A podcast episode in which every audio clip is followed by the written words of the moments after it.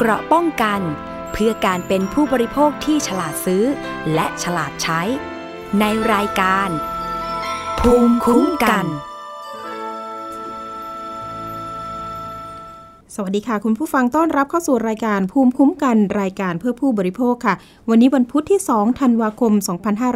2563 พบกับดิฉันอภิคณาบุราริศนะคะ ผู้สื่อข่าวรายการสถานีประชาชนค่ะ เวลาเดิมนะคะ 1 ชั่วโมง 11นาฬิกาถึงเที่ยงค่ะ พบกับดิฉันเอง ก็จะมีเรื่องราวมาบอกเล่าบอกกล่าวนะคะ ไม่ว่าจะเป็นการเตือนภัยนะคะ แล้วก็เรื่องของข้อมูลต่างๆ เกี่ยวกับวันนี้เนี่ยมีเรื่องของกยศมาบอกด้วยนะคะ แต่ว่า เรื่องแรกเลยที่จะนำเสนอเนี่ยภูมิใจนำเสนอมากเลยนะคะ เป็นรางวัลค่ะ รางวัลของไทย PBS ที่ปีนี้นะคะ รายการสถานีประชาชน แล้วก็รายการดีๆ ของไทย PBS ก็ได้ส่งผลงานเข้าประกวดนะ แล้วก็คว้ารางวัลมาได้ด้วยแหละนะอันนี้อวดนะคะ ไทย PBS ล่าสุดเลยคว้า 2 รางวัลสุดยอดข่าวแห่งปีนะคะ ปีนี้ก็จะเป็น 2,562 แล้วก็ 2,563 ซึ่งเอาผลงานเนี่ย อะเอาผลงานตั้งแต่ปีที่แล้ว แล้วก็ปีนี้เนี่ยส่งเข้าประกวดได้นะคะ ก็จะมีหลากหลายสาขามากๆนะคะ ไม่ว่าจะเป็นโทรทัศน์นะคะแล้วก็โทรทัศน์ออนไลน์เว็บไซต์นะคะแล้วก็สื่อหนังสือพิมพ์ แล้วก็รวมถึงวิทยุด้วยค่ะ ก็สามารถส่งผลงานเข้าประกวดได้ อันนี้จะเป็นรางวัลจากสมาคมนักข่าวอาชญากรรมแห่งประเทศไทยนะคะ ไทย PBS ก็คว้า 2 รางวัลอย่างที่บอกไปนะคะ เป็น ข่าวเชิงสืบสวนเนี่ยได้ที่หนึ่งนะคะแล้วก็ข่าวเชิงช่วยเหลือสังคมได้ที่สองนะคะอของสถานีประชาชนได้ที่สองนะจะเป็นข่าวเชิงช่วยเหลือสังคมอ่าแต่ว่ารายละเอียดเป็นยังไงเดี๋ยวเรามีสกู๊ปข่าวให้ติดตามกันนะคะ สมาคมนักข่าวอาชญากรรมแห่งประเทศไทยมอบรางวัลสุดยอดข่าวอาชญากรรม และสุดยอดนักข่าวป้ายแดงแห่งปี 2562 และปี 2563 โดยแบ่งสาขาเป็นโทรทัศน์ โทรทัศน์ออนไลน์ สื่อหนังสือพิมพ์ วิทยุกระจายเสียง รวมไปถึงผู้ที่ทำคุณประโยชน์แก่สังคม โดยองค์การกระจายเสียงและแพร่ภาพสาธารณะแห่งประเทศไทยหรือไทย PBS ได้รับรางวัลชนะเลิศอันดับหนึ่งประเภทสืบสวนสอบสวน ได้แก่ ผลงานข่าว หลักฐานความเป็นมนุษย์ รายการ Big Story เรื่องใหญ่จากช่องไทย PBS และรางวัลอันดับสองประเภทช่วยเหลือสังคม จากรายการสถานีประชาชน ได้แก่ผลงานข่าวตำรวจกองบังคับการปราบปรามการกระทำความผิด เกี่ยวกับการคุ้มครองผู้บริโภค หรือบกปคบที่กวาดล้างจับกลุ่มชาวต่างชาติที่เปิดเว็บไซต์ หลอกขายถุงมือยางออนไลน์ข้ามชาติ โดยใช้ผู้หญิงไทยเป็นผู้เปิดบัญชี ความเสียหายกว่า 60 ล้านบาท ขณะที่นายคริสอัครราชผู้จัดการฝ่ายสารคดีและสารประโยชน์สำนักงานสร้างสรรค์เนื้อหาไทย PBS เป็นตัวแทนเปิดเผยว่า ประเด็นหลักที่ส่งข่าวชิ้นนี้เข้าประกวดเพราะว่า รายการ Big Story ตอนหลักฐานความเป็นมนุษย์นั้น เป็นการนำเนื้อหา สิทธิขั้นพื้นฐานที่มนุษย์ทุกคนเกิดมา ควรได้รับอย่างเท่าเทียมกัน คิดว่าเรื่องความเท่าเทียมกันในสังคมเป็นเรื่อง เป็นเรื่องเป็นเรื่องสำคัญนะครับถ้าไทยพีเอสเรามีโอกาสหรือมีส่วนในการที่จะในจะในการที่จะลดความเหลื่อมล้ำตรงนี้ลง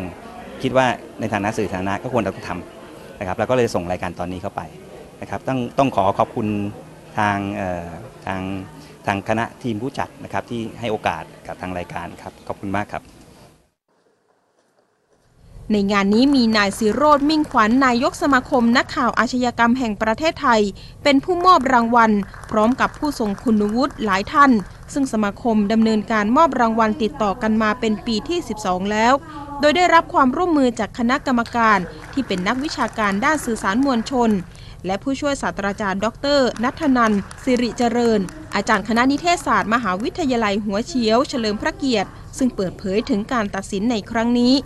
โดยการพิจารณามอบรางวัลแบ่งเป็นข่าวเชิงสืบสวน คือข่าวที่มีความเข้มข้น การติดตามเจาะลึก และตรวจสอบแบบเกาะติดเป็นประโยชน์ต่อสาธารณะ ส่วนข่าวเชิงช่วยเหลือสังคม คือ มุ่งเน้นเป็นปากเสียงแทนประชาชน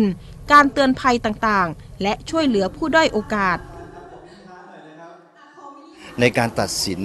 สุดยอดข่าวอาชญากรรมในปี 2562 ถึง 2563นี่ต้องยอมรับนะครับว่าหนักใจ แต่ว่าเราก็มีกฎเกณฑ์กติกานะครับในการที่เราจะให้การตัดสินออกมานั้นยุติธรรมที่สุด แล้วได้ผู้ที่เหมาะสมควรแก่การที่จะได้รับรางวัลต่างๆ ไม่ว่าจะเป็นชนะเลิศ อันดับหนึ่งหรืออันดับ 2 อันดับ 3 เราต้องยอมรับครับว่าปีนี้นะครับทีมข่าวไทย PBS ก็ทำได้ตรงประเด็นไม่ว่าจะเป็นเนื้อหาข่าวการ ขึ้นหัวข้อข่าวที่น่าสนใจ แล้วก็ส่งผลกระทบต่อประชาชนจำนวนมาก และการสรุปข่าวการติดตามข่าวนั้น เมื่อเราดูย้อนไปนะฮะถึงการทำข่าวตั้งแต่ต้นจนกว่าจะจบนะฮะเรารู้สึกว่าเออมันเป็นเนื้อเป็นหนัง มันให้ประโยชน์จริง ๆ ไม่ใช่แค่แตะข่าวผิวเผิน แต่ว่าการบันทึกหลักฐานความเป็นมนุษย์อย่างเนี้ยโอ้โหมันแบบเราเราเห็นเลยว่าตอนนี้เนี่ยสังคมให้ความสนใจและเมื่อสื่อมาจับจ้องประเด็นเหล่านี้เนี่ยมันจะทำให้เกิดประโยชน์เพราะฉะนั้นต้องขอบคุณว่า ไทย PBS ก็ได้ช่วยยกระดับศักดิ์ศรีของความเป็นมนุษย์ขึ้นมา ไม่ว่าเขาจะเป็นชนกลุ่มน้อยในสังคมหรือของโลกนี้ แต่ถ้ามีสื่ออย่างนี้ช่วยก็จะเป็นเรื่องดีสำหรับมนุษยชาติของเรา เรื่องการหลอกขายถุงมือยางข้ามชาติที่เป็นลักษณะของออนไลน์ก็เช่นเดียวกันนะครับ ความสูญเสียในระดับโลกนั้นมีแน่นอน แล้วเรื่องนี้มันเป็นประเด็นของชาวโลกนะครับเรื่องโควิด -19 หรือว่าเรื่องอื่น ๆ ที่ต่อไปในอนาคต เมื่อมีการจุดประกายจากทีมข่าวของไทย PBS เรื่องนี้ขึ้นมาเนี่ยจะได้ทำให้คนที่คิดจะทำเนี่ย ไม่กล้า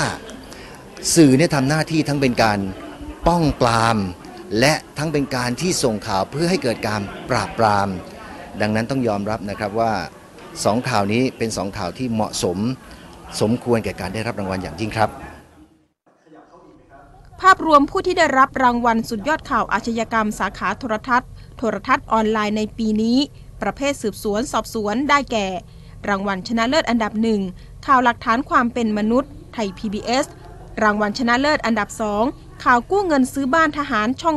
9 รางวัลชนะเลิศอันดับ 3 ข่าวตีแผ่แม่ปุ๊ก หลอกรับบริจาคลูกพิการช่อง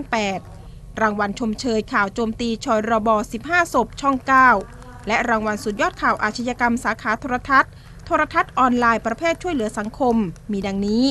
รางวัลชนะเลิศอันดับหนึ่งข่าวออกโฉนดทับที่ดินชาวบ้านช่อง 9 รางวัลชนะเลิศอันดับสองข่าวขบวนการหลอกขายถุงมือยางออนไลน์ข้ามชาติ รายการสถานีประชาชนไทย PBS รางวัลชนะเลิศอันดับ 3 ข่าวเยียวยาคดีแพรวาช่อง 9 รางวัลชมเชยศึกสายเลือดช่อง 7 รางวัลสื่อสามารถได้แก่ ข่าวภัยยาลดน้ำหนักช่อง 9 และข่าววอนผู้ใจบุญ New Freelance นอกจากนี้ยังได้มอบรางวัลสุดยอดเกียรติยศตำรวจไทย 2563 อีกด้วย อภิคณาบุราริศไทย PBS รายงาน ค่ะ ก็ขอบคุณรางวัลอันทรงเกียรตินี้ด้วยนะคะ ก็อยากให้มีจัดทุกๆปีเนาะเพราะว่ารางวัลเนี่ยก็เป็นขวัญและกำลังใจนะคะ ของผู้ที่ทำสื่อทำหน้าที่สื่อเป็นปากเป็นเสียงให้กับประชาชนนะคะ ขอบคุณ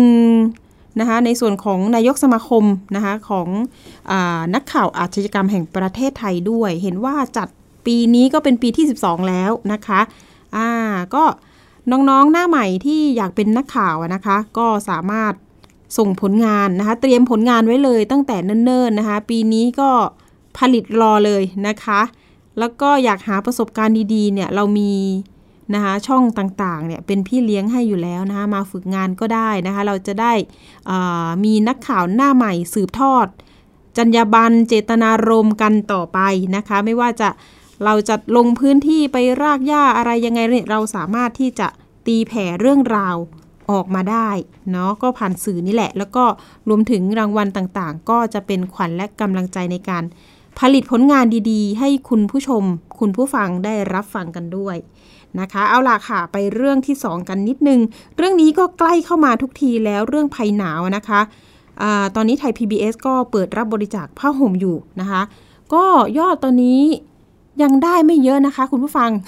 สามารถสามารถยังช่วยเหลือกันได้อีกนะคะ ปีนี้เนี่ยเราจะไปที่จังหวัดน่านนะคะ วันที่ 23 มกราเนาะปีหน้าเนาะจริง ๆ ก็กำหนดการธันวาคมนี้แหละ แต่ทีนี้ท้องถิ่นติดการเลือกตั้งอบจนะคะ ทางผู้บริหารก็มองว่ากลัวว่าจะไปทับลายทับเส้นกับการหาเสียงนะคะ จะเป็นการไม่ดีหรือไม่นะคะ เราก็เลยมีการเลื่อน พอเลื่อนไปเดือนมกราปุ๊บ ไปเจอวันเด็กอีกนะคะ ทางจังหวัดมีการจัดวันเด็กนั่นโน่นนี่ไม่ได้ ต้องเลื่อนไปอีกนิดนึง ก็กลายเป็นวันที่ 23 มกราคม บางคนถามค่ะว่าทำไมเลื่อนไปไกลจังกลัวว่าจะไม่หนาวแล้วหรือเปล่าอะไรอย่างนี้ แต่ทีนี้จุดที่ทีมงานเราคัดเลือกเนี่ยเขาลงพื้นที่ไปสำรวจแล้วนะคะ หนาวทุกปีค่ะตรงนั้นนะคะ เดี๋ยวเรามี spot โฆษณานะคะ ใครที่อยากร่วมบริจาคก็สามารถติดตามทางช่องทางนี้ได้เลยไปติดตามค่ะ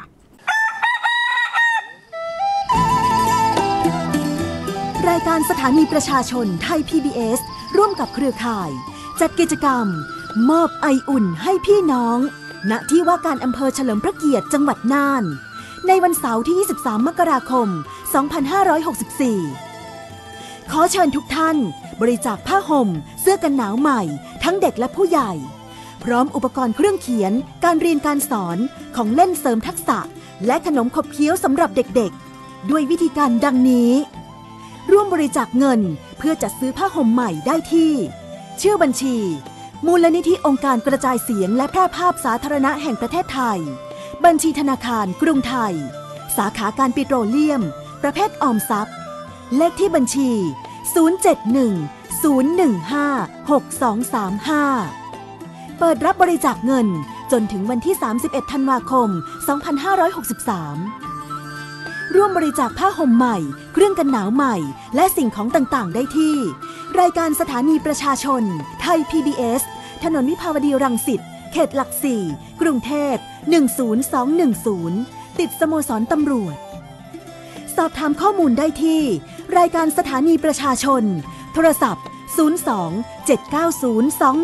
2111 หรือ 02 790 2630ถึง3วันจันทร์ถึงศุกร์ 9 นาฬิกาถึง 18 นาฬิกา หรือ Line ID แอดร้องทุกไทย PBS ค่ะก็ฝากกันด้วยนะคะ อันนี้ถือว่าบอกบุญกันนะคะ หรือว่าใครมีเสื้อผ้าใหม่ๆ อยู่ใกล้ๆไทย PBS ก็แวะมาได้นะคะ หรือว่าจะเป็นเครื่องอุปโภคบริโภคได้หมดเลยนะคะ มาร่วมกันเล็กๆ น้อยๆ ก็ยินดีนะคะ อ่า นี่ก็ฝากกันด้วยค่ะ ไปเรื่องต่อไปกันเลย เรื่องนี้นะคะเรามีเคสตัวอย่างนะคะ เรื่องนี้เป็นปัญหาที่สะสมมาเนี่ยก็ยาวนานนะคะ เรื่องของการกู้ยืมเงินกยศนะคะ ส่วนมากเนี่ยก็จะเป็นน้องๆที่มีฐานะที่ไม่ค่อยจะดีนักนะคะ แต่ก็มุ่งมั่นที่อยากจะเรียนต่อนะคะกระทรวงศึกษาหรือหน่วยงานที่เกี่ยวข้องเนี่ยเขาก็มีตัวเลือกตัวเลือกนี้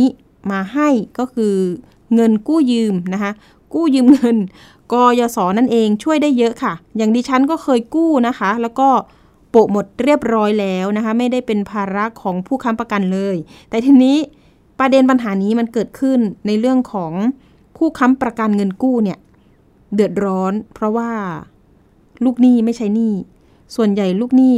ก็คือลูกศิษย์นะคะลูกศิษย์ลูกหานี่แหละนะคะ เป็นปัญหาที่จริง ๆ ประเด็นประเด็นนี้นะคะไทย PBS ก็ เกาะติดมาโดยตลอดนะคะ ปัญหาการกู้เงิน ผ่านกองทุนเงินให้กู้ยืม เพื่อการศึกษาหรือกยศก็คือยังพบนะคะว่าผู้กู้ส่วนใหญ่เนี่ยค้างชำระหนี้ทำให้ขณะนี้เนี่ยกยศต้องฟ้องร้องและก็บังคับคดี กับผู้ค้ำประกันแทน ซึ่งเป็นบุคคลที่มีทรัพย์สินนะคะ โดยเฉพาะบ้านและที่ดิน ซึ่งสามารถนำไปขายทอดตลาดได้ง่ายด้วยนะคะ บางคนก็บ่ายเบี่ยงที่จะชำระหนี้ทำให้ผู้ค้ำประกันเนี่ย ต้องไปติดตามเอง บางคนก็ถึงกับถูกยึดทรัพย์ไปแล้วด้วยนะคะ ยึดทรัพย์แทนลูกศิษย์ด้วยนะคะน้ำตาคลอเลยทีเดียว เรามีรายงานเรื่องนี้นะคะ ไปติดตามกับคุณมยุรีอัครบาลค่ะ แล้วก็มาคุยกันนะคะ ที่ดินเนื้อที่ 53 ตารางวา ในเขตตำบลหมากแข้งอำเภอเมืองอุดรธานี ถูกเจ้าหน้าที่สำนักงงานบังคับคดีจังหวัดอุดรธานีนำป้ายมาปิดประกาศเพื่อขายทอดตลาด เมื่อเดือนเมษายนที่ผ่านมา การบังคับคดีขายทอดตลาดที่ดินของนางธนวันชุมแวงวาปี เกิดขึ้นหลังจากถูกศาลแขวงอุดรธานีฟ้องร้องคดีแพ่ง ในฐานะผู้ค้ำประกันเงินกองทุนให้กู้ยืมเพื่อการศึกษา ให้กับนางสาวน้ำฝนเมื่อปี 2539 มูลหนี้ที่นางธนวันค้ำประกันราว 18,000 บาทแต่เมื่อผู้กู้ไม่ได้ชำระหนี้ตามที่ระบุไว้ในสัญญา ทำให้ผู้ค้ำถูกฟ้องร้อง ยึดโฉนดที่ดิน และเตรียมขายทอดตลาดนางธนวันอดีตครูที่เกษียณราชการยังมีที่ดินอีกแปลงเนื้อที่ 70 ตารางวา ในเขตตำบลบ้านเลื่อม ที่กรมบังคับคดีได้อายัดไว้ เนื่องจากยังติดค้ำประกันเงินกู้กยศให้กับลูกศิษย์อีกคน วงเงินกู้ พร้อมดอกเบี้ย และเบี้ยปรับประมาณ 25,000 บาท ใช่ปีเดียวนางธนวันเล่าว่าในระหว่างปี 2539 ถึง 2544 เธอค้ำประกันเงินกู้กยศให้กับลูกศิษย์เฉลี่ยปีละ 4-5 คน เพราะครอบครัวอยู่ต่างจังหวัด บางคนพ่อแม่แยกทางกัน ภาระจึงตกอยู่ที่นางธนวันที่ต้องค้ำประกันเงินกู้ แม้แต่ละคนวงเงินกู้ไม่มากนัก แต่เนื่องจากภาระที่ต้องใช้จ่ายในวัยเกษียณทำให้เธอไม่สามารถชำระหนี้เงินกู้ได้ หลังถูกศาลฟ้องร้องและบังคับคดีทำให้เธอเริ่มติดต่อไปยังลูกศิษย์ซึ่งทราบว่าเดินทางไปทำงานที่ต่างประเทศ เดิมทีครอบครัวปฏิเสธที่จะชำระ แต่พอเล่าเหตุผลถึงความจำเป็นและความเดือดร้อนทำให้ครอบครัวของนางสาวน้ำฝน ยอมนำเงินไปชำระหนี้เป็นเงินกว่า 25,000 บาททำให้เธอคลายความกังวล ค่ะฝากบอกกับผู้กู้ทุกๆคนเลย ไม่ว่าจะเป็นกู้ที่เราค้ำประกันหรือว่าให้ใครค้ำประกันก็ช่าง คุณไปสร้างภาระในการแก้ปัญหาเรื่องการศึกษาของคุณได้แล้ว คุณก็อย่าสร้างปัญหาให้กับคนที่เขาช่วยเหลือ ที่เขาค้ำประกัน อย่าให้เขาเดือดร้อนเลยค่ะ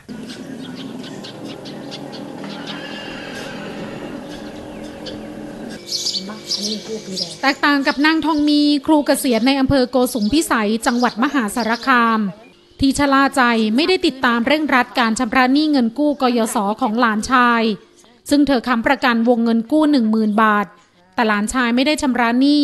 กระทั่งถูกฟ้องร้องยึดทรัพย์ และบังคับคดี บ้านและที่ดินแปลงนี้ถูกประเมินตามมูลค่าหนี้ห้าหมื่นบาท กรมบังคับคดีออกหมายเรียกสี่นัด ในการซื้อขายที่ดินแปลงนี้ แต่นางทองมีไม่ได้นำเงินไปวางเพื่อสู้ราคาซื้อที่ดินแปลงนี้กลับคืนมา สุดท้ายถูกนักซื้อซื้อไปเสียในสิไปไทยออกมาจากสหเพบูลให้เรียบร้อยเลย คือมันมันมัน มันหมด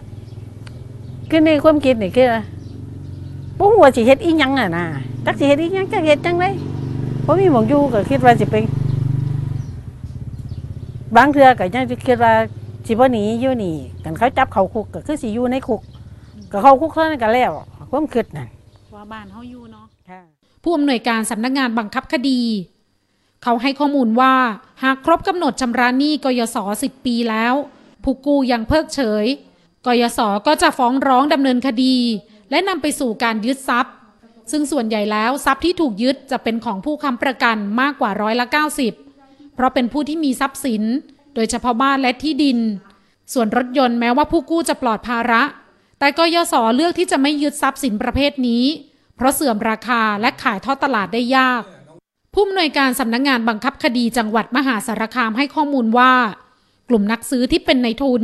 จะติดตามการขายทอดตลาดจากกลุ่มนี้เป็นหลัก จะนำเงินไปวางค้ำประกันในการร่วมประมูล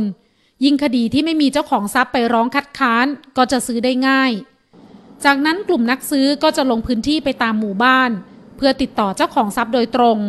เพื่อให้ซื้อทรัพย์คืนในราคาที่สูงกว่ามูลหนี้หลายเท่าตัว มยุรีครบาลไทย PBS รายงาน ค่ะนี่ก็เป็นเคสเคสหนึ่งนะคะ ในประเทศไทยเนี่ยจริง ๆ แล้วก็จะมีหลายกรณีนะคะ เรื่องของกยศเนี่ยยังไม่จบนะคะ ยังมีผู้ที่ได้รับผลกระทบเนี่ยอย่างเช่นผู้ค้ำประกัน นะคะก็มากมายเหลือเกินบางคนก็ติดต่อลูกศิษย์ไม่ได้ ติดต่อลูกหนี้ไม่ได้นะคะ ก็คิดว่าอาลูกศิษย์เราน่าจะใช้หนี้ไปแล้ว แต่ทีนี้ปรากฏว่ามีเอกสารคำสั่งฟ้องมาก็ตามแหละ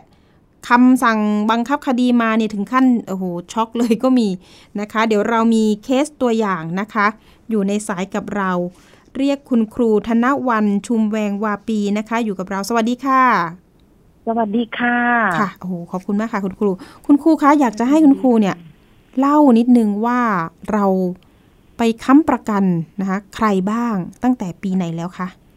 ค่ะ ก่อนอื่นก็ต้องเกริ่นถึงงานที่เรารับผิดชอบก่อนนะคะ ก็คือเราได้ไปช่วยงานแนแนวของหน่วยงานที่เราสอนอยู่นะคะ พอดีมันก็มีการ เริ่มปีแรกที่ให้มีการกู้ยืมจากเงินกยศเนี่ยนะคะ ตั้งแต่ปี2539ค่ะ ก็พอดีลูกศิษย์รุ่นนี้เขาก็เขาก็มีคนลำบากนะคะอืมก็พ่อไม่อยู่ด้วยกันค่ะแยกไปทำงานตามอาชีพที่ตัวเองต้องต้องไปหากินกันนะคะอืก็ไม่มีคนมาค้ำประกันให้ และในฐานะที่ตัวเองก็เป็นเป็นอาจารย์ที่ปรึกษาค่ะ ค่ะ เด็กที่ไม่รู้จะไปพึ่งใคร ก็ค่ะก็จำเป็นต้องให้ความดูแลช่วยเหลือเขานะคะอืมก็เลยต้องได้ค้ำประกันทั้งทั้งที่ทราบว่า คือเราก็ต้องรับผิดชอบหนี้ร่วมเขาอืมนะคะค่ะอันนี้ก็มันตกอยู่ในภาวะที่สงสารนะคะสงสารอืมค่ะได้รับโอกาสดีๆ จากรัฐบาลที่ให้โครงการดีๆ ช่วยเหลือกันอย่างเงี้ยค่ะ แต่ตอนนั้นเด็กๆ เนี่ย ความประพฤติเขาก็อยู่ในเกณฑ์ดีใช่ไหมคะ คุณครูดีค่ะอ๋อค่ะเป็ นนักศึกษาผู้หญิงเด็กก็เริ่มจบมศสามมานะคะ ก็ โอเคกำลังอยู่ในวัยที่กำลังจะมีอนาคตในการศึกษานะคะ ค่ะก็ให้ช่วยเหลือตามที่คิดว่าไหวคิดว่าดูแลได้ วงเงินค่ะกู้เท่าไหร่คะคุณครู ช่วงนั้นมันจะเป็นอยู่ในในในในงบที่เขาให้มาจากหน่วยงานที่เรารับผิดชอบอยู่เนี่ย เฉลี่ยแล้ว จะได้คนได้กู้คนละหนึ่งหมื่นหกพันบาทต่อปีอืมันจะเป็นกู้ปีต่อปีนะคะค่ะค่ะ แล้วน้องที่เราค้ำเนี่ยเขาก็ได้กู้ตั้งแต่ปีหนึ่งหรือเปล่าคะปีหนึ่งปีสองใช่ค่ะปีสามป่ะคะตั้งแต่ปีหนึ่งเลยค่ะ ยาวจนกระทั่งอ๋อจบปวชจนกระทั่งถึง ปวสเขาจบไป ช่วงนั้นมันเป็นอ่าวิทยาลัยชุมชนศรีอุดร มันมี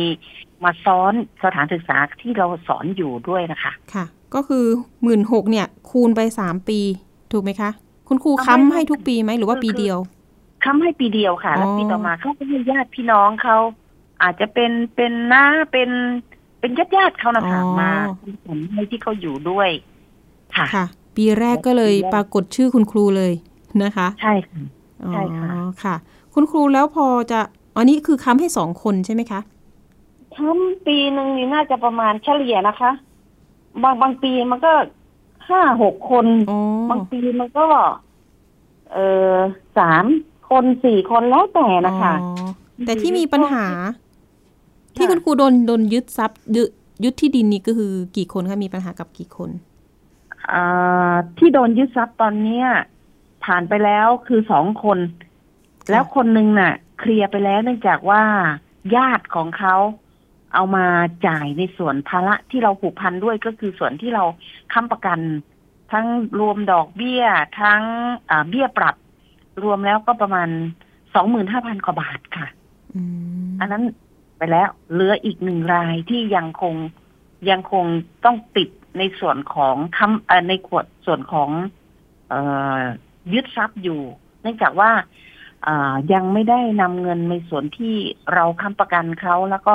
ภาระผูกพันของหนี้ในส่วนก้อนเนี้ยค่ะยังไม่หมดนะคะอืมก็ต้องถูกยึดอีกแปลงหนึ่งค่ะ ที่ดินเนี่ยจริง ๆ อยู่ที่จังหวัดอุดรที่นู่นเลย มูลค่าตรงนั้นเนี่ยประมาณเท่าไหร่คะคุณครูเอ่อตามราคาประเมินนะคะเขาเขาทางที่ดินเขาประเมินให้ตารางวาละหนึ่งพันบาท ที่ดินเราเจ็ดสิบตารางวาค่ะ อืมแต่แปลงที่ที่ถูกยึดอยู่เนี่ยนะคะอ่าค่ะแปลงแต่ทีนี้มูลแปลงหนี้มันก็ไม่ได้มากใช่ไหมคะอามูลหนี้ของทั้งหมด ค่ะ มูลหนี้ทั้งหมดที่เด็กเขาเขาเรียนที่เขากู้เรียนมานะห้าปีมันมันแสนกว่าบาท ซึ่งอืมถ้ารวมดอกเบี้ยที่เขา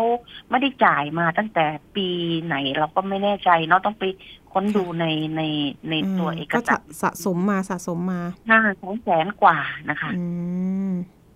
แต่ประเด็นก็ต้องมาประเด็นเนี่ยที่คุณครูได้รับใบแจ้งว่า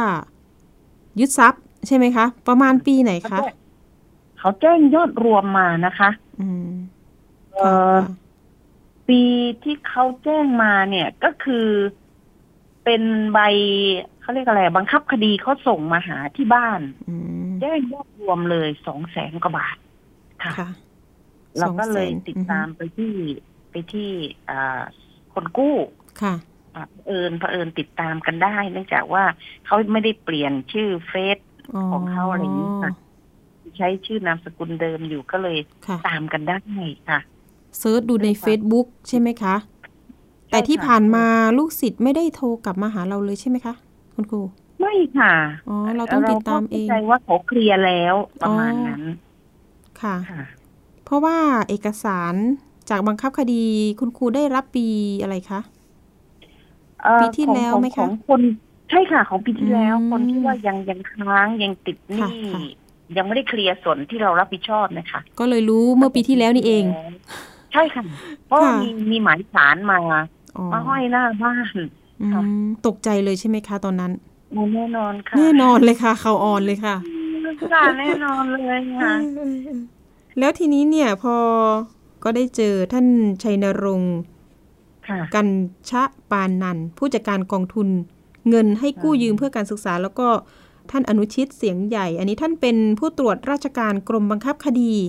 นะคะ ตอนนี้เขาให้ความคิดเห็นในเคสของคุณครูยังไงบ้าง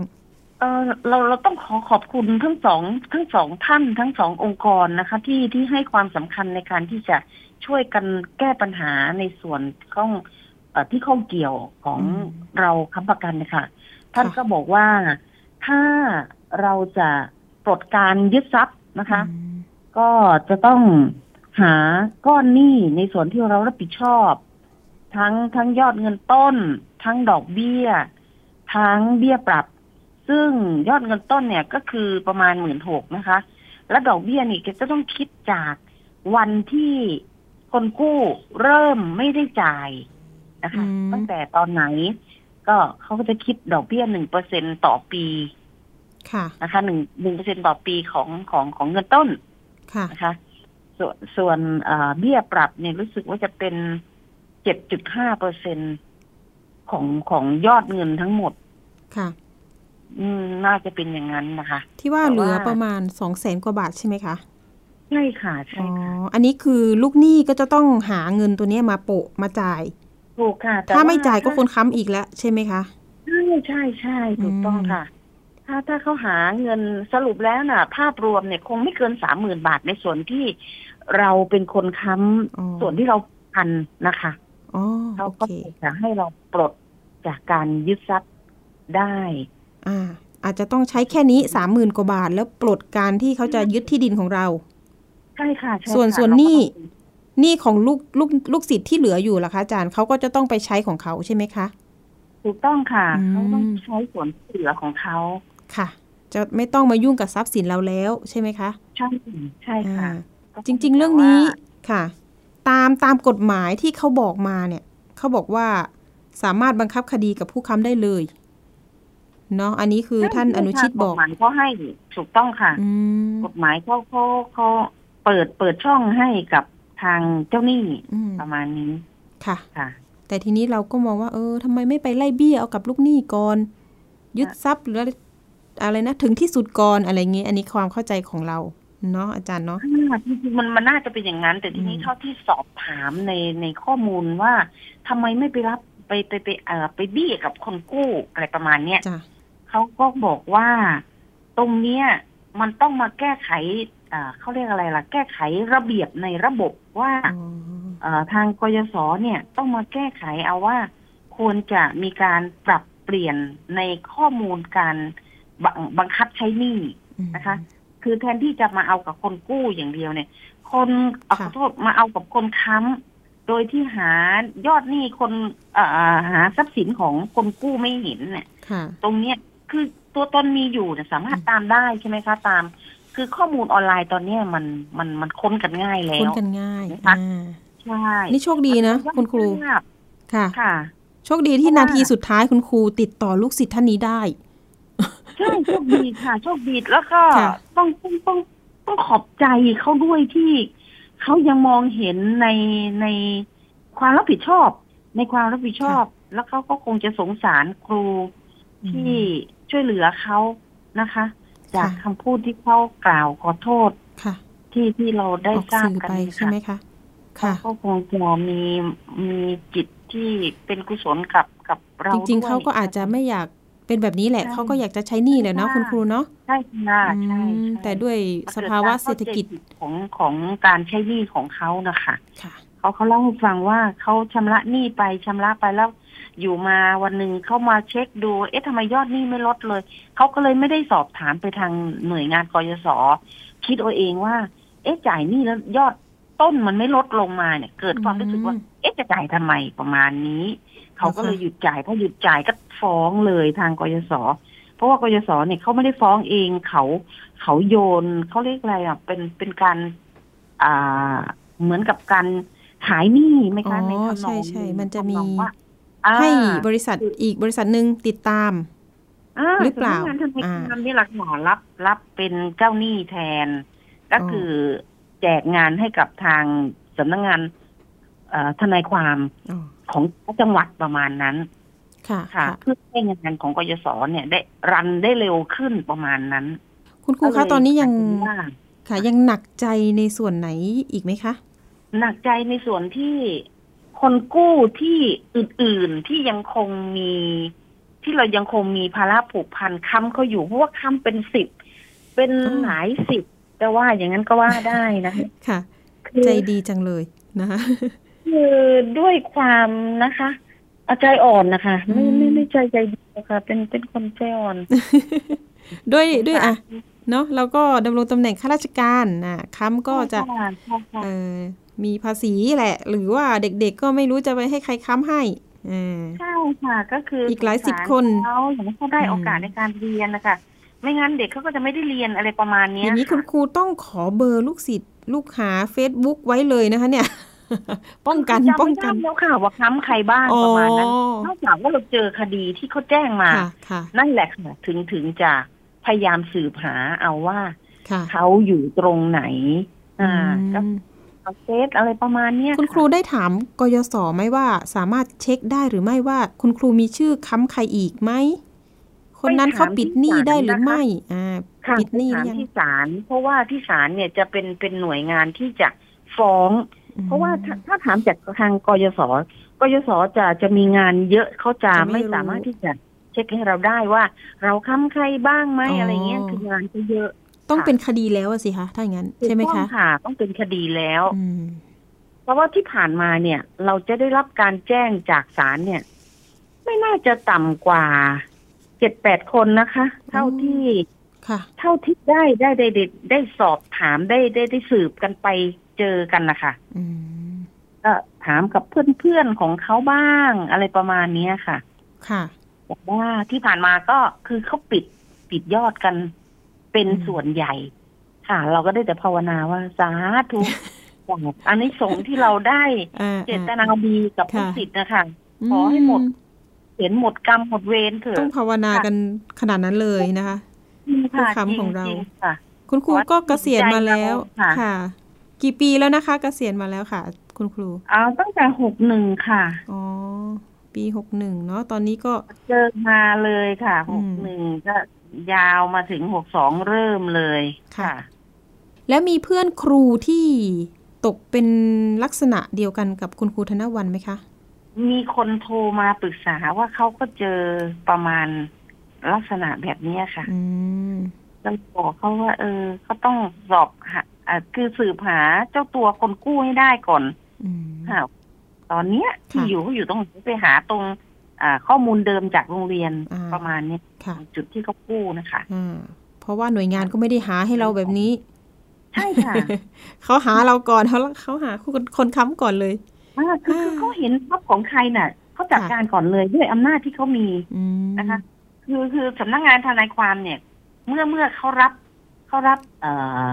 เหมือนกับว่าได้หนี้มานะเนาะเขาเขารับคำสั่งในการไป ไปทวงหนี้มาเนี่ยอืมมันก็ค่ะเป็นงานเอกชนเลยทีนี้ก็คือเอาเงินอย่างเดียวอืมตรงไหนได้อำนาจมีเขาจัดเลยค่ะอืมเขาจะค่ะไม่มองว่าใครเดือดร้อนไหมอันนี้แหละเขารู้แต่ที่ว่าหน้าที่ต้องทวงประมาณนี้ทีนี้ประชาชนก็ต้องเริ่มมาเรียนรู้ข้อกฎหมายกันมาก ๆ เลยใช่ไหมคะคุณครู กฎหมายจริงค้ำประกัน ใช่ไอ้ค้ำประกันเนี่ย บางทีมันมันไม่สามารถที่จะเลี่ยงกันได้ค่ะอย่างในกรณีที่ เด็กเนี่ย ตอนนี้ทางกยศรู้สึกก็จะเข้มงวดในว่า คนค้ำเนี่ยจะต้องเป็นเป็นพ่อเป็นแม่หรือคนดูแลจริง ๆ ในประมาณนั้นอืมเขาก็บีบให้มันอยู่ในในวงจำกัดที่ค่ะแคบลงมาในการที่จะสามารถค้ำได้อืมค่ะก็ก็ก็ต้องอาขอบคุณทางฝ่ายกยศที่พยายามที่จะคิดแก้ปัญหา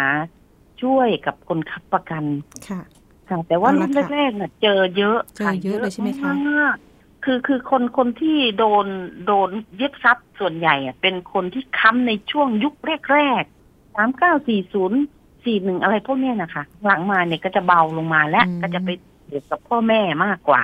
ค่ะตรงกับพ่อแม่ค้ำจ้ะได้ค่ะ ค่ะสุดท้ายนี้อยากให้คุณครูฝากถึงลูกศิษย์ลูกหาที่ต้องกู้เงินกยศแล้วก็อยากให้เขามีความรับผิดชอบยังไงบ้างค่ะ ค่ะ อยากจะฝากแจ้งไปหา นักเรียนหรือว่านักศึกษาที่จำเป็นจะต้องได้กู้ยืมให้พิจารณาในความในความเดือดร้อนตัวเอง จริง ๆ ถ้าหากว่าตัวเองไม่ได้กู้แล้วจะไม่ได้เรียนเนี่ย อยากให้เป็นแบบนั้น แต่ว่าถ้าสามารถที่จะดูแลตัวเองได้ อยากจะให้เขาเออดูแลตัวเองใหให้ให้เยอะที่สุด เพราะว่าในส่วนของการกู้เนี่ย มันมันคือภาระที่ เขาจะต้องเป็นผู้จ่ายคืนอืมไม่ใช่รับมาโดยที่ว่ารัฐจะช่วยเขาเฉยๆหรือว่าช่วยเปล่าๆมันไม่ใช่นะคะมันคือภาระหนี้ที่เขาจะต้องรับผิดชอบจ่ายคืนทั้งนั้นเลย เพราะฉะนั้นก่อนที่จะมากู้เนี่ย ให้พิจารณาในความจำเป็นของตัวเองจริง ๆ เดือดร้อนมาก ๆ และถ้าสมมติว่าได้กู้แล้ว ก็อยากให้เขามีความรับผิดชอบในส่วนของมูลหนี้ที่เขาเป็นคนสร้าง ซึ่งมันทำขึ้นมาเนี่ย เพื่ออนาคตของเขาเท่านั้น ไม่ใช่เพื่อคนอื่นเลยค่ะเพราะฉะนั้นขอให้มีความซื่อสัตย์ขอให้มีความเอ่อซื่อตรงแล้วก็ให้ให้มีความสงสารกับคนค้ำประกันที่จะเดือดร้อนจากอืมเขานะคะค่ะให้เขามีความรับผิดชอบต่อสังคมมากๆนะคะเอาละค่ะขอบคุณแล้วก็ คุณะครูธนวันชุมแวงวาปีมาก ๆ ที่มาสะท้อนปัญหา แล้วก็อยากให้เป็นภาพรวมนะคะ ภาพกว้าง ๆ ที่ค่ะอ่าลูกศิษย์ลูกหาเนี่ยจะได้สะท้อนแล้วก็เอ่อเกิดความรับผิดชอบเนาะอย่างที่อาจารย์บอกใช่ค่ะที่คุณครูบอกค่ะนะคะ เอาละค่ะวันนี้อย่าทำให้คนค้ำก็เดือดร้อนเลยนะคะ คนค้ำเดือดร้อนนะคะ ที่ดินมูลค่าสูงแต่ว่าอะนี่ลูกศิษย์กู้มาแค่หมื่นหกแต่เราเสียที่ดินไปใช่นี่ก็โอ้โหมูลหนี้กับใช่ค่ะหนี้มันนะคะ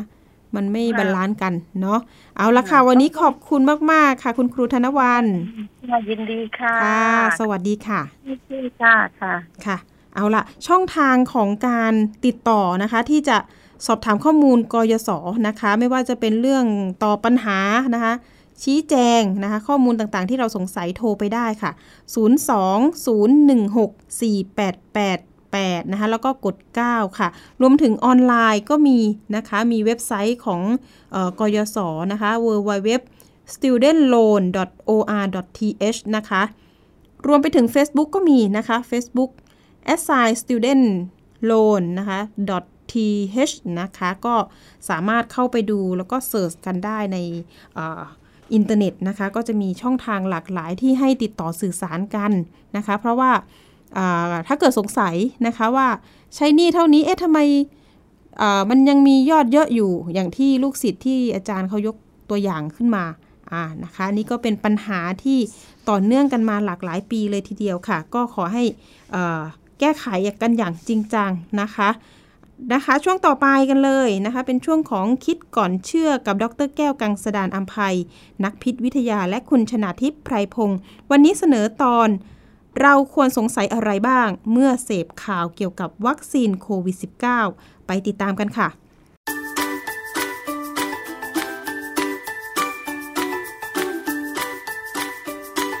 ช่วงคิดก่อนเชื่อ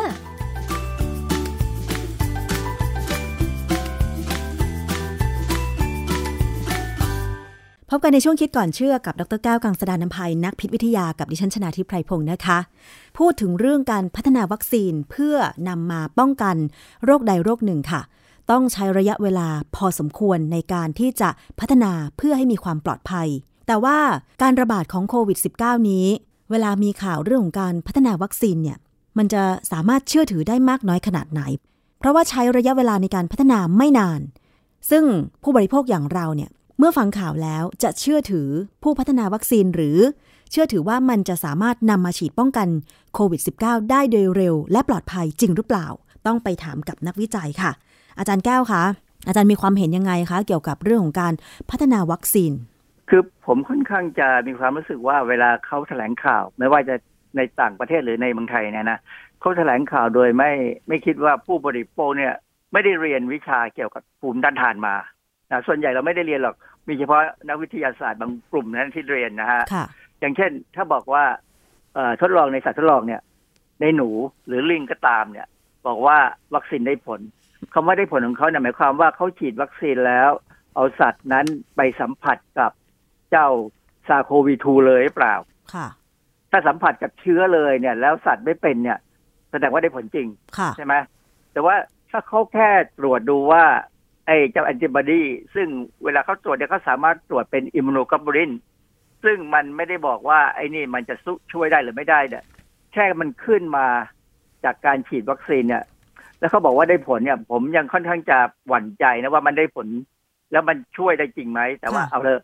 จากพอมันเกิดในสัตว์ทดลองแล้วมันมีตัวแอนติบอดีขึ้นมาให้เห็นเนี่ยนะเขาก็เอาไปทดลองในคนซึ่งมีสามเฟสใช่ไหมมีค่ะสามระยะ ระยะที่หนึ่งเนี่ยมันแค่คนไม่ไม่กี่ร้อยคนเนี่ย เพื่อดูว่าคนพวกนี้จะมีผลข้างเคียงไหมค่ะจากนั้นก็ขยายไปเป็นสามสี่พันคนประมาณนั้นอะ เพื่อดูซิว่าในกลุ่มที่ใหญ่ขึ้นเนี่ย มีไซมีผลข้างเคียงอีกหรือเปล่านะฮะค่ะอาจจะยังไม่ดูจริไม่ได้ดูจริง ๆ ว่ามันป้องกันเชื้อได้ไหมอืมยกเว้นพอเข้าระยะที่สามเนี่ยเขาถึงจะเริ่มว่ามีการศึกษาแบบเป็นกลุ่มที่ได้รับวัคซีน กับกลุ่มที่ไม่ได้รับไม่ได้รับวัคซีนนะกลุ่มไม่ได้รับวัคซีนเนี่ย ถามว่าเขารู้ตัวไหมว่าเขาไม่ได้รับวัคซีนเขาไม่รู้ค่ะส่วนใหญ่การศึกษาพวกนี้จะเป็นเขาเรียกว่าเป็นบรายคือเอ่อคนที่ถูกศึกษาเนี่ย หรืออาสาสมัครเนี่ย จะไม่รู้หรอก เพราะว่าถ้ารู้เนี่ย มันอาจจะเกิดมีการที่เอ่อมีผลแบบที่เขาคือเขาลำเอียงตัวเองว่าตัวเองเนี่ยควรจะเป็นหรือไม่เป็นเนื่องจากว่า คนที่คิดว่าได้รับวัคซีนเนี่ย ก็มักจะมีความรู้สึกว่าตัวเองได้รับการป้องกันโรคแน่แต่คนที่บอกที่เกิดไปรู้ว่าตัวเองไม่ได้รับวัคซีนเนี่ย ก็จะวิตกวิจารณ์อะวิคือตัวเองเนี่ยจะวิตก แล้วก็อาจจะทำให้เกิดผลที่ไม่ดีนะฮะค่ะดังนั้นเนี่ยในการศึกษาเขามักจะปิดบัง ไม่ให้อาสาสมัครรู้ว่าตัวเองเนี่ยถูกฉีดแบบมีวัคซีนหรือไม่มีวัคซีนค่ะผลออกมาเนี่ย มันก็ความจริงมันเป็นหลักการที่ถูกต้อง เพราะว่า ของ BBC ไทยเนี่ยเขามีข่าวให้เห็นเลยว่าโมเดอร์นาเนี่ยทดลองวัคซีน mRNA เนี่ยในอาสาสมัครสามหมื่นคนในสหรัฐอเมริกาเนี่ยเขาให้อาสาสมัครครึ่งหนึ่งได้รับวัคซีนสองโดสนะฮะห่างกันสี่สัปดาห์ ส่วนอาสาสมัครอีกกลุ่มหนึ่งอีกประมาณครึ่งหนึ่งเนี่ยเขาให้ได้รับยาหลอก ซึ่งไม่มียาไม่มีวัคซีนจริงๆหรอกแต่ว่าก็ถูกตอกฉีดสองครั้งเหมือนกัน ผลปรากฏว่าอาสาสมัครที่ได้รับวัคซีนจริงเนี่ยติดเชื้อโควิดเพียง ห้าคน ส่วนอีกกลุ่มหนึ่งที่ได้รับได้รับยาหลอกเนี่ย ติดเชื้อโควิด -19 เข้าไปเก้าสิบคนค่ะ บริษัทก็แปลผลเลยว่าได้ผล 94.5เปอร์เซ็นซึ่งมันก็ดูดูว่าได้ผลจริงอะนะเออจริง ๆ เนี่ยการศึกษาแบบเนี้ยผมเข้าใจว่าเขาคง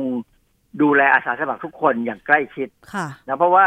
อาสาสมัครเนี่ยถึงจะถูกให้ปล่อยออกไปอยู่ในสิ่งแวดล้อมที่มีการติดเชื้อได้เนี่ย แต่ว่าเขาคงติดตามดู พอเริ่มมีอาการเนี่ยเขาก็คงรีบรักษาค่ะเพราะไม่งั้นเนี่ยมันจะผิดจริยธรรมใช่ไหมอืมคนใช่ถูกหลอกว่าเหมือนได้รับวัคซีนแล้วเขาก็มีความสบายใจก็ไปสัมผัสนู่นสัมผัสนี่ แล้วคนอเมริกันนี่ก็เป็นที่รู้กันว่า ไม่ค่อยใช้หน้ากากใช่ เพราะฉะนั้นเนี่ยก็เป็นการศึกษาที่ก็ดูน่าสนใจดี น่าเชื่อถือดีพอสมควร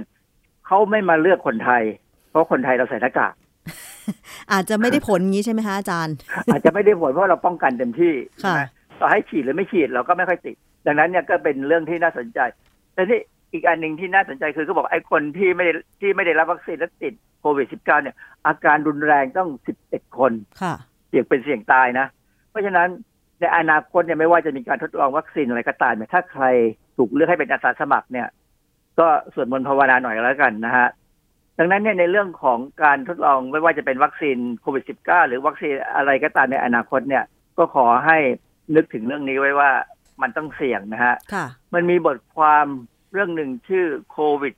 19 Vaccine Trials Should Seek Worldwide Efficacy ความหมายก็คือว่าในการศึกษาเกี่ยวกับวัคซีนโควิด -19 เนี่ย ควรจะหาว่ามันมีประสิทธิภาพ ดีขนาดไหนในระดับโลกนะค่ะเป็นบทความที่ตีพิมพ์ในวารสาร The Lancet นะฮะเมื่อประมาณวันที่วันวันที่ 27 สิงหาคม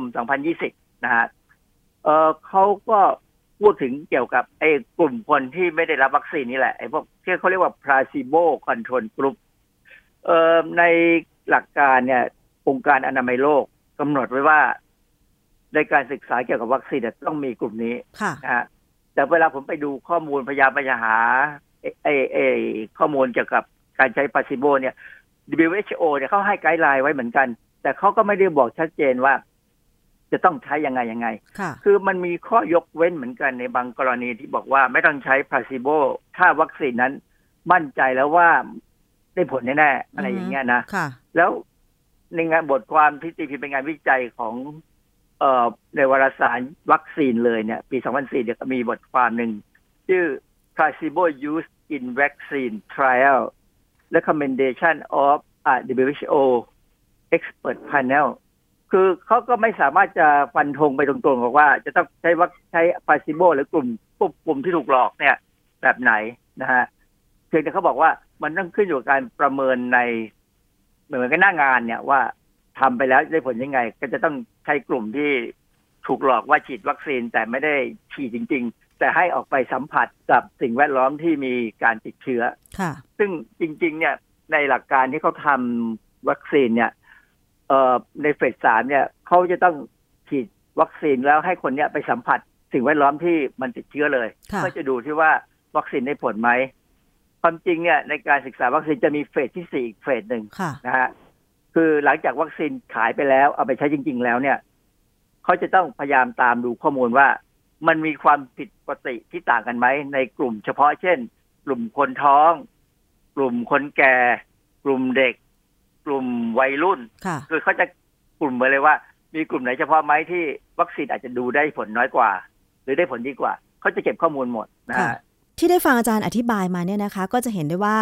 เราเร่งผลิตวัคซีนป้องกันโควิด -19 มากเกินไปหรือเปล่า เพื่อให้ทันกับการระบาดของโรคอะค่ะอาจารย์เออมันก็ต้องเร่งอะนะฮะเพราะว่ามันเขามีความรู้สึกว่าไอ้จะโควิด -19 เนี่ยมันมันรุนแรงและน่ากลัวมากนะฮะแต่ว่าเวลาเขาแถลงข่าวว่าวัคซีนได้ผลไม่ได้ผลเนี่ยมันมีอย่างหนึ่งที่เขามักจะไม่พูดกันถึงไม่ไม่ไม่พูดถึงเลยนะ ไม่ว่าจะเป็นของไทยหรือของเทศเนี่ย คือเรื่องของ memory cell เอ่อ memory cell เนี่ยมันเป็นเซลล์ที่จะจดจำว่าร่างกายเนี่ยติดเชื้อมาแล้ว หรือว่าได้รับวัคซีนมาแล้ว คือวัคซีนเนี่ยมันจะกระตุ้นให้เกิดแอนติบอดีก่อนนะฮะเกิดเซลล์ที่สร้างแอนติบอดีก่อน ซึ่งแอนติบอดีเนี่ยเป็นโปรตีน เพราะฉะนั้นมันอยู่ในร่างกายเนี่ยไม่นานหรอกค่ะอย่างเก่งก็สามเดือนหกเดือน แล้วมันก็ถูกทำลายทิ้งไป แต่ว่าเจ้าเซลล์จดจำหรือ memory cell เนี่ยอาจจะอยู่ได้เป็นปีหรือค่ะหลายปี อันนี้ไอ้เจ้าเซลล์จดจำเนี่ย มันจะเกิดขึ้นเสมอทุกครั้งที่มีการกระตุ้น ให้มีการสร้างภูมิต้านทานต่อเชื้อโรคอะไรก็ตาม จริง ๆ เนี่ย ผมว่าบริษัทที่เขาแถลงข่าวเนี่ยเขาคงเข้าใจเอาเองว่า ไม่ต้องแถลงหรอกเพราะว่าประชาชนคงนึกไม่ไม่ถึงรู้เออ ไม่สนใจค่ะแต่ความจริงเนี่ย ถ้าเป็นนักวิชาการเราจะสนใจว่า ไอ้เจ้า memory เซลล์ทั้งหลาย ไม่ว่าจะเป็นของ T เซลล์ซึ่งจะเป็นตัวสร้างเม็ดเลือดขาวที่จะไปฆ่าเชื้อโรคได้เลย หรือว่าไปฆ่า ไปฆ่าเซลล์ที่ติดเชื้อเนี่ยค่ะหรือ B เซลล์ซึ่งเป็นเซลล์ที่สร้างแอนติบอดีเนี่ย คือเราจะสนใจว่าไอ้พวกเนี้ยมันทนอยู่ได้นานแค่ไหนมันอยู่ในร่างกายเราเนี่ยได้นานพอไหมค่ะเพราะว่าถ้ามันอยู่ได้ไม่นานเนี่ย เราต้องฉีดวัคซีนเป็นประจำอย่างอ๋ออย่างไอ้ไข้หวัดใหญ่เนี่ยค่ะเขามักจะบอกว่าให้ฉีดวัคซีนทุกปี ใช่ เหตุผลก็เข้าใจว่าเป็นเพราะว่าเจ้า memory cell มันอยู่ได้ไม่ทนอ๋อนะฮะอันนี้ ผมพยายามตามดูข้อมูลก็บอกว่าปรากฏว่าไปเจอบทความอันหนึ่ง ชื่อ antibodies fight off the new coronavirus but what do T cell do เขาเขาเขาสนใจเรื่อง T cell อันนี้เป็นบทความอยู่ในเว็บเอ่อ medical news today ซึ่งเป็นเว็บเกี่ยวกับทางด้านสุขภาพเนี่ยเขาก็พูดถึงว่า เอ่อเซลล์ที่มันมีเม็ดเลือดขาวเนี่ย มันจะทำงานได้ดีขนาดไหนนักวิทยนักวิทยาศาสตร์เนี่ยเริ่มมีความรู้เรื่องนี้ เกี่ยวกับ T เซลล์เกี่ยวกับเม็ดเลือดขาวกลุ่มนี้ เพราะว่ามันเม็ดเลือดขาวกลุ่ม T เซลล์เนี่ยมันจะมีเขาเรียกว่า CD4 กับ CD8 CD4 เนี่ยหลายคนที่เคยได้ยินข่าวเกี่ยวกับเอดส์เนี่ยค่ะจะรู้ว่าเอดส์เนี่ยเวลาคนเราคนคนติดเอดส์เนี่ย เป็นเพราะว่ามันเข้าไปทำลาย CD4 ค่ะ CD4 นี่มีความสำคัญมากเกี่ยวกับระบบภูมิต้านทาน เพราะฉะนั้นถ้า CD4 เนี่ยไม่ทำงานหรือถูกทำลายไปเนี่ย คนคนนั้นจะมีภูมิต้านทานที่ต่ำลงมากค่ะนะถึงเขาถึงเรียกว่าภูมิต้านทานบกพร่องนะอืมส่วน CD8 เนี่ย หรือ CD8 เนี่ย มันก็จะเป็นอีกตัวหนึ่งที่ช่วยทำงานในเรื่องของการฆ่าเชื้ออะไรก็ตามนะฮะอันนี้บทความที่เป็นวิชาการแท้ๆที่เขาตีพิมพ์เนี่ย มันเป็นของบริษัทไบโอเอ็นเทคไบโอเอ็นเทคเนี่ย เป็นบริษัทที่ทำงานร่วมกับไฟเซอร์ ไฟเซอร์นี่อยู่อเมริกานะฮะ ส่วนไบโอเอ็นเทคเนี่ยอยู่ในเยอรมันเขาตีพิมพ์บทความชื่อโควิด -19 Vaccine BNT 162B1 Illicit Human Antibody and TH1 T Cell Responses คือบทความนี้เขาบอกว่า ไอ้วัคซีนของไอ้เจ้า BioNTech เทคเนี่ย มันกระตุ้นทั้งแอนติบอดีกับ T เซลได้นะอันนี้วัคซีพิมพ์ในวารสารเนเจอร์นะเมื่อวันที่10กันยา 2020 นี่เองนะฮะ เขาก็บอกว่าการกระตุ้น CD4 กับ CD8 เนี่ยวัคซีนของ BioNTech เนี่ย มันน่าพอใจ แต่ว่าจริง ๆ แล้วเนี่ยในบทความที่ผมอ่านดูเนี่ยก็ไม่ได้พูดถึง memory cell อีกเหมือนกัน แต่เข้าใจว่าเขาคงละไว้ในฐานที่เข้าใจว่า เวลามีการกระตุ้นในครั้งแรก ๆ ของภูมิต้านทานเนี่ยนะมันจะมีบางส่วนของเซลล์ที่ถูกกระตุ้นเนี่ย เปลี่ยนไปเป็น memory cell ซึ่งอันนี้จริง ๆ ถ้าคนที่เรียนทางด้านเกี่ยวกับภูมิต้านทานหรือเกี่ยวกับไวรัสเนี่ยเขาจะอธิบายได้ชัดเจนเลยว่าเป็นยังไง แต่ผมเนี่ยเรียนแค่วิชาเบื้องต้น ผมก็เดาว่าเขาคงคิดเอาว่ามันคงเกิดนะหรือมันอาจจะเกิดแต่เขาไม่บอกผล คือผลงานวิจัยของบริษัท พวกนี้ส่วนใหญ่จะเป็นผลงานที่เขาจะเก็บเป็นความลับพอสมควร จะตีพิมพ์หรือเปิดเผยเฉพาะเท่าที่จำเป็นค่ะ เพราะฉะนั้นเนี่ยผู้บริโภคเนี่ยเวลาฟังข่าวเรื่องวัคซีนเนี่ยเขาก็บอกสำเร็จเนี่ยนะก็ขอให้ดีใจในระดับหนึ่ง แต่ว่าเผื่อใจไว้บ้างเหมือนกันนะฮะเผื่อใจยังไงไว้มีโอกาสผมจะเล่าให้ฟังว่า เวลาบอกว่าวัคซีนสำเร็จเนี่ย ต้องเผื่อใจว่ามันสำเร็จจริงหรือไม่จริงค่ะ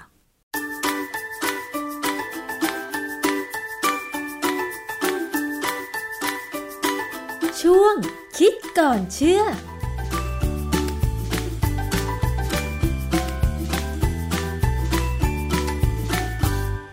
ค่ะ นี่ก็เป็นเนื้อหาสาระสำหรับสัปดาห์นี้นะคะ ที่อภิคณานนำมาฝากคุณผู้ฟังค่ะ วันนี้ขอบคุณสำหรับการติดตามรับฟังนะคะ พบกับดิฉันได้วันพุธหน้า